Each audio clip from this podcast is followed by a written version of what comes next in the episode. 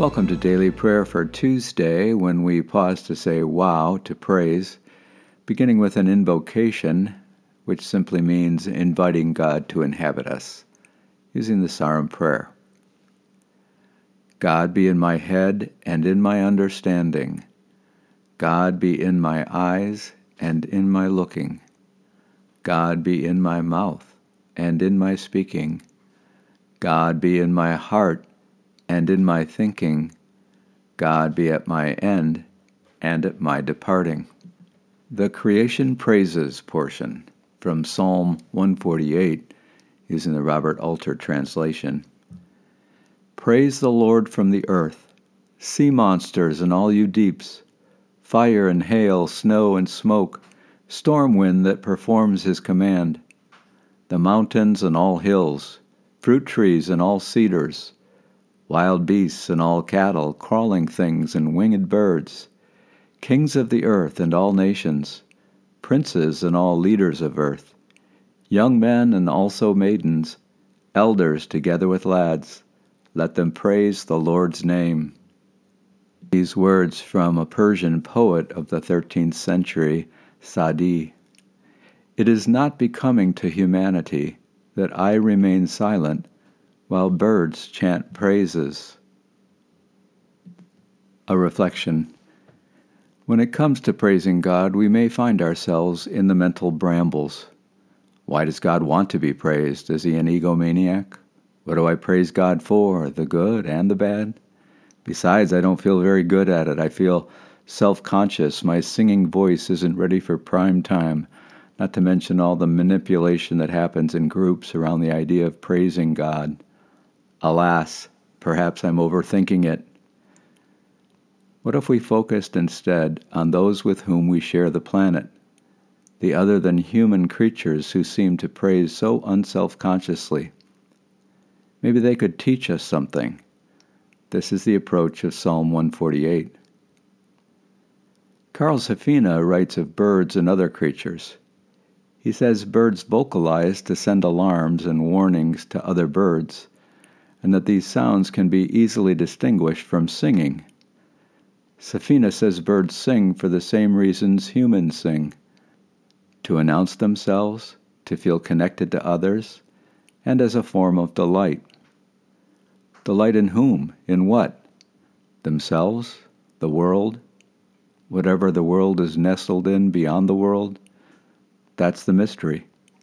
We could ask them, but first we'd have to learn their language which begins with listening. Let's set aside two full minutes to listen to those whose chanting filled the world long before we arrived. Here's a selection from one of the choirs in the outdoor cathedral called the Forest.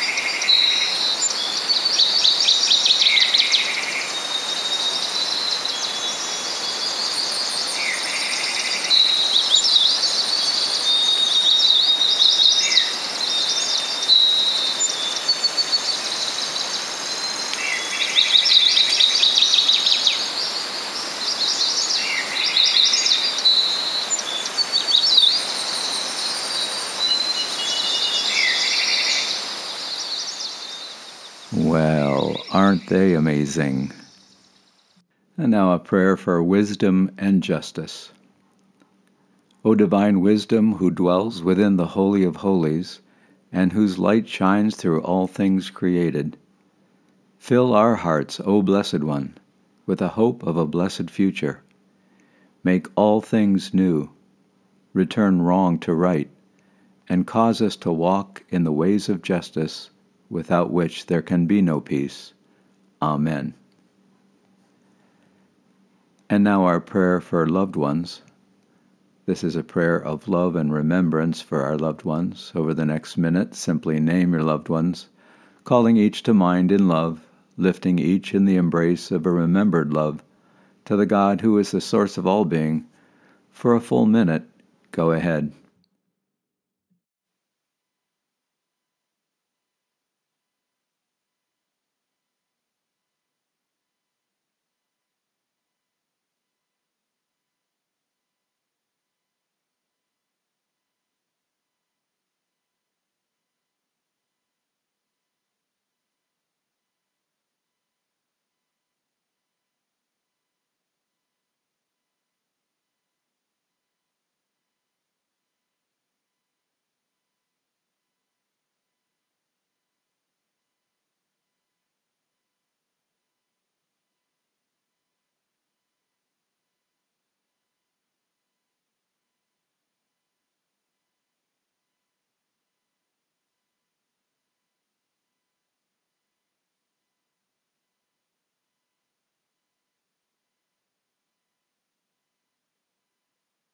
And now our pause for gratitude. Identify three things, big or small, ordinary or extraordinary, that you could be thankful for.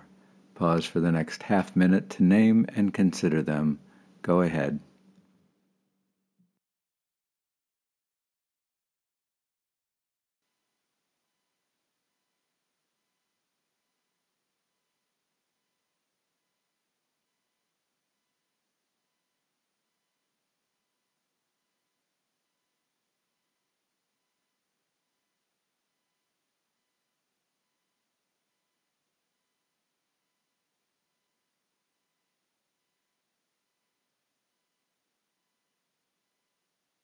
The Serenity Prayer God, grant me the serenity to accept the things I cannot change, courage to change the things I can, and wisdom to know the difference.